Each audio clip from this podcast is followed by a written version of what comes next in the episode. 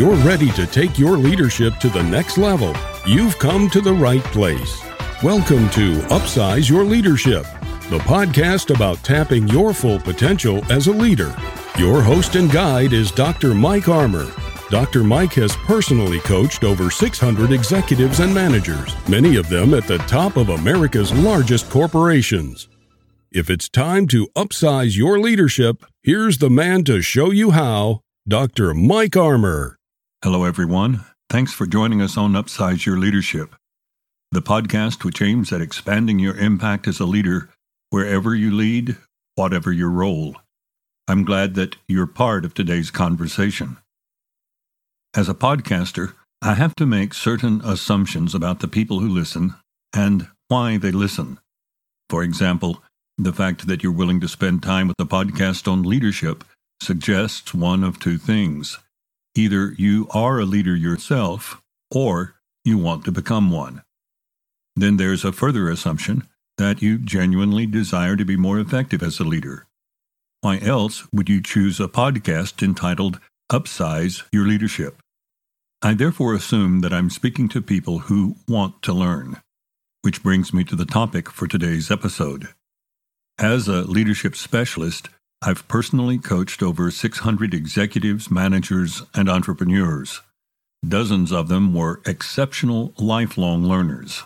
Indeed, their lifelong learning was a major contributor to their stellar achievements, not just as leaders, but elsewhere in life as well. In every instance, these men and women embodied four vital traits which anchored their success as lifelong learners. Today's episode looks at the importance of lifelong learning, and then it examines each of these four traits at length, all with an eye to helping you upsize your leadership.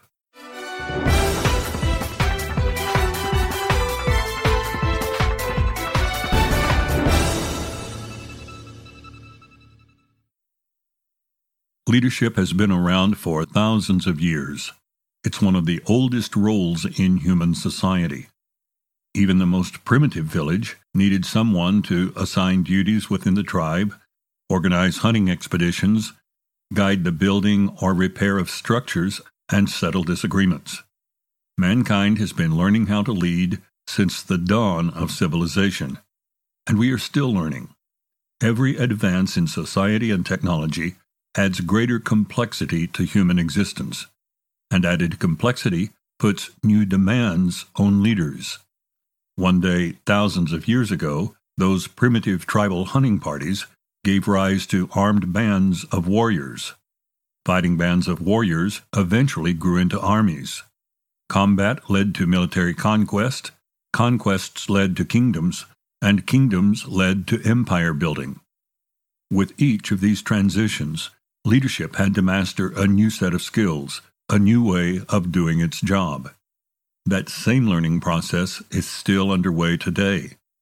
The difference is that in the modern world, the pace at which we need to learn has accelerated exponentially. Change is occurring so rapidly that the march of complexity is relentless, and complexity is forever reshaping the leadership landscape.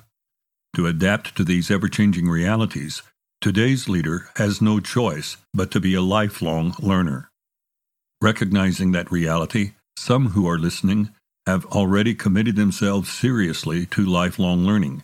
They practice it, they embrace it, they've made it a part of who they are. If you're one of these people, congratulations. You have embarked on a pathway brimming with rewards. I know. I've traveled that pathway for decades myself. However, since you are already traveling that path, you might question whether this episode has any relevance to you. Let me assure you that it does. Lifelong learning has been a priority for me since my earliest adulthood. Yet, periodically, I need to be reminded of the very points which we are addressing today. These reminders help me stay focused and on track. This podcast can do the same for you. Or Perhaps you fall in a slightly different category. You fully recognize the value of lifelong learning, but you're not yet fully engaged in it. Your approach to learning is somewhat haphazard, something of an off and on affair. You have never translated your desire to learn into a plan of action which you consistently pursue. If this sounds a bit like you, this episode will strengthen your resolve and determination to develop the consistency which you need to move forward with a solid learning plan. On the other hand, you may have a strong aspiration to lead, but don't really see lifelong learning as necessary.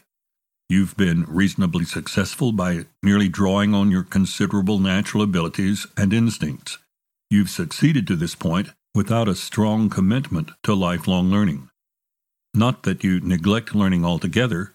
You do occasionally listen to podcasts, watch videos, sit in on webinars, or read things to improve your skill set. But it's largely a spur of the moment thing, usually in response to some topic or headline which suddenly catches your eye. It's not a systematic approach to learning.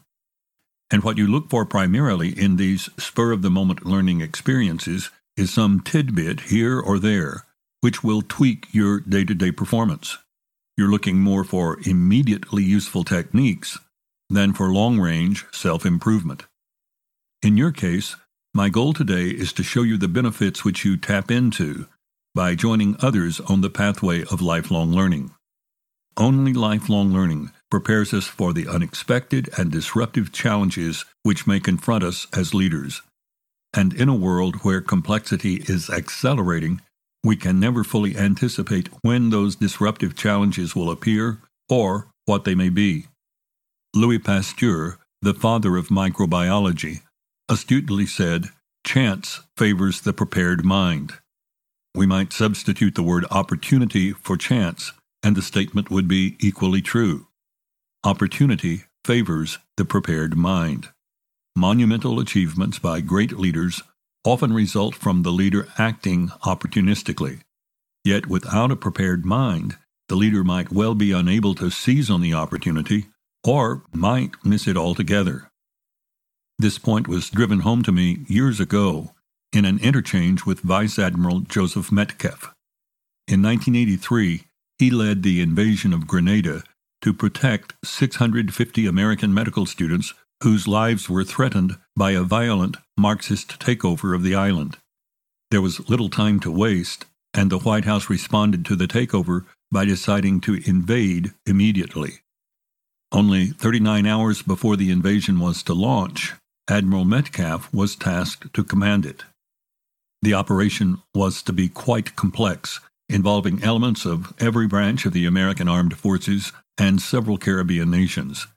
And because the island was so small, and because there were so many civilians in harm's way, the field of battle would be rather constricted. As a result, forces in the invasion would have to operate in tight proximity to each other without getting in one another's way. Detailed coordination would be essential.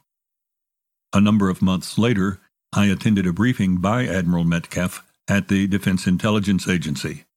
He spoke primarily about lessons learned from the operation, which exposed deadly flaws in communication links between Army, Navy, and Air Force combat units fighting side by side. After briefing us on the lessons learned, he opened the discussion to questions. That's when someone asked, Admiral, how do you get ready to take 6,000 people to war in less than two days? Probably everyone in the room expected a lengthy, reflective account of how he used those 39 hours. Instead, we got a two sentence and immediate response. I didn't get ready in two days, he said. I had been getting ready for 27 years. To paraphrase Pasteur again, opportunity favors the prepared mind. Like Admiral Metcalf, I'm personally committed to the process of lifelong learning, and perhaps you are too. But what does it mean exactly to be a lifelong learner? It's a nice sounding phrase, but what does lifelong learning look like? And how do you go about implementing that kind of lifestyle? These are vital questions, and we turn to them next. Of course, I'm hardly the first person to suggest that leaders must be lifelong learners. Countless books, blogs, and podcasts press this very point. But many of them do little more than advocate for lifelong learning. They stop short of mapping a way for you to be a lifelong learner. I want to go farther than that. I want to draw on lessons which I've learned from years of being around leaders who are themselves lifelong learners. In particular, I want to emphasize four traits which they have in common. They share other traits, to be sure, but these four are essential to their success at making lifelong learning a way of life. The first trait is an insatiable desire to improve, and I emphasize insatiable desire. Most people say that they would like to be markedly better at what they do, but relatively few make a determined effort to step up their game significantly. They may occasionally dabble in self improvement, but they never generate a sustained drive to pursue it. As a result, they may learn off and on over their lifetime, but they are not genuinely lifelong learners. Lifelong learning requires more than a casual commitment to self improvement, it demands a deep seated desire. If you lack that desire, how do you develop it? The most effective way is to devote your leadership energy, whenever possible, to projects, initiatives, and causes which you care about passionately. The deeper our passion for what we undertake, the more motivated we are to do it well. This motivation then provokes a hunger to develop skills and insights which would maximize our abilities. And working together, this underlying passion and motivation make it far easier to carve out and protect specific times dedicated to self development. The most common self development exercise is reading. Some of the most avid readers I've ever known are CEOs of giant corporations. The amount of reading which they do for self development is nothing short of amazing, especially considering all of the other reading which their job demands.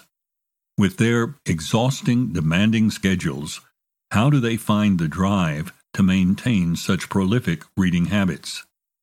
To a person I've found, one of their greatest motivations is the passion which they have for their company or their industry. They are simply unwilling to settle for so so performance. They read or they listen to audiobooks to enhance their impact. One day I was meeting with the CEO of a Fortune 200 company. As we were wrapping up, I handed him a copy of my latest book. He looked at it, pushed it into his computer bag, and said, I won't put this one on the stack. I'll read it this afternoon on my flight. What's the stack? I asked. He pointed to a corner of his office. There, tucked away almost out of sight, were two stacks of books, both of them about two feet tall. The books on the right are the ones which I've recently read, he said. The ones on the left are the ones that I'm planning to read soon, but I won't put your book on the stack. I'll read it today. I've known few people who speak more enthusiastically and passionately about their industry than this man, and that passion had driven him to be the consummate learner. Little wonder, then, that his company maintains a stellar record for being superbly run. Sometimes the motivation for self improvement is driven by a passion not for what a person is doing today, but for what he or she aspires to do tomorrow. Another avid reader, and a man who was one of my closest personal friends, was the CEO and chairman of a global company with multi million dollar projects on six continents. He dreamed of amassing a fortune over his professional career so that in retirement he could devote that money to a particular community project which he loved.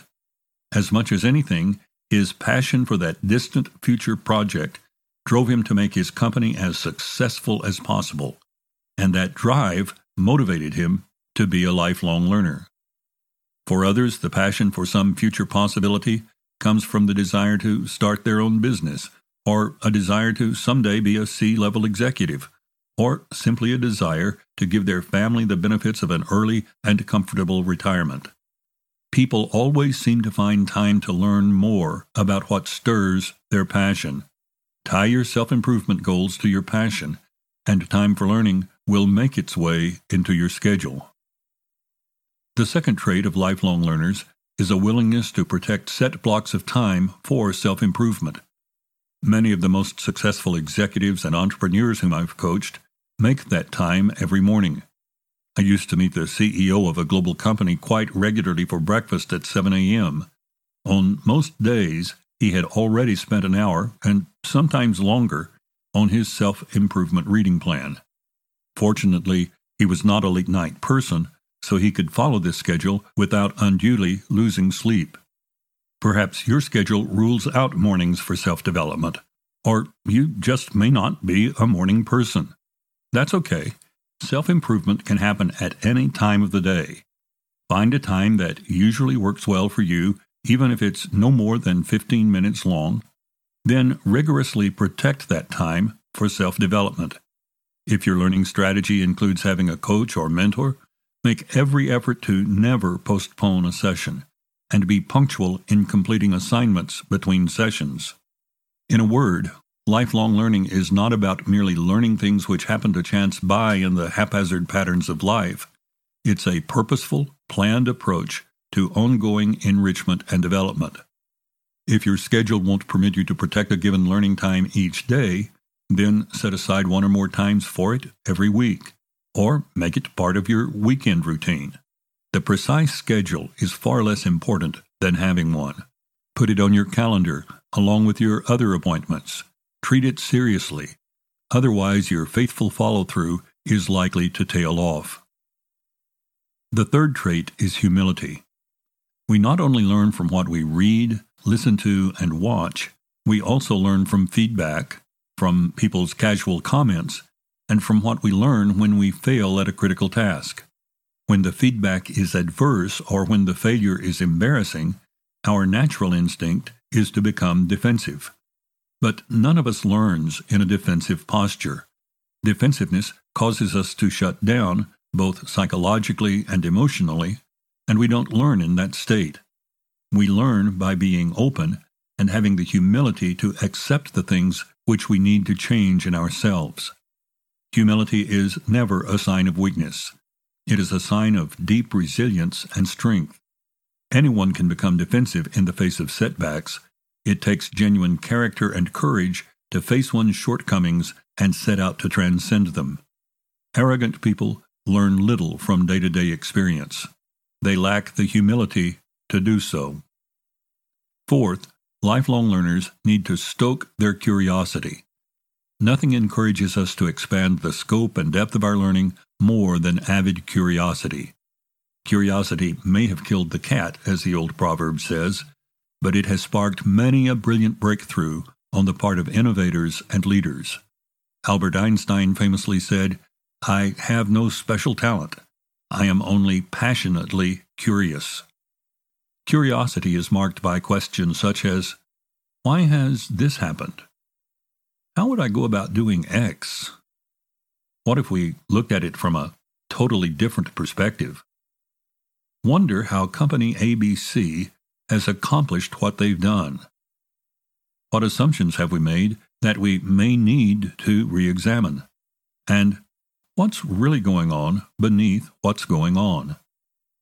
Questions are the soul of curiosity. If we are not routinely asking questions, both of ourselves, of others, and of the world, we are not genuinely curious. For people who are inclined toward curiosity, there has never been a better time to live. Almost anything we want to learn is as close as the nearest computer keyboard, or even closer on our smartphone. The problem is that there is so much information readily available that it can be overwhelming even in our own field of specialization.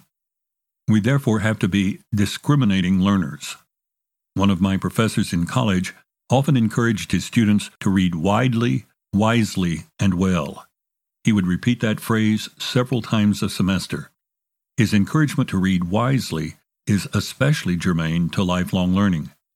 If we do not choose our learning experiences wisely, we could devote untold hours to reading, listening, and viewing, only to have learned nothing of particular benefit to us. Or we may come across something truly beneficial, but fail to retain it. The learning which we are most likely to retain and make use of is learning spurred by curiosity. When we are in a state of genuine curiosity, the synapses of the brain actually open up and become supersensitized. They are poised to take in new learnings and to do so fully. None of us has unlimited time for learning. We need to make the best use of the time available. And one of the best ways to do that is to pay special attention to topics which stoke our curiosity. Let's summarize then. If you're going to upsize your leadership by being a lifelong learner, you need to 1. Nurture an insatiable desire for self improvement, 2. Be willing to set aside and protect time to devote to your self improvement, Three, have the humility to learn from feedback and mistakes. And four, maintain an outlook of avid curiosity. If you would like a transcript of today's program, it's available in a PDF format. There's a link to download it in the show notes. If your player does not display the link, go to leaderperfect.com slash podcast, click on Find an Episode, and look up the show notes for today's program. And if you've not done so already, take a moment right now to subscribe to the podcast so I can notify you whenever new episodes are ready. Remember to recommend this podcast to friends and colleagues. Comment about this episode on your social media sites. And do me the favor of liking the podcast page on Facebook. I look forward to seeing you again soon for our next visit. Until then, find some way every day to upsize your leadership.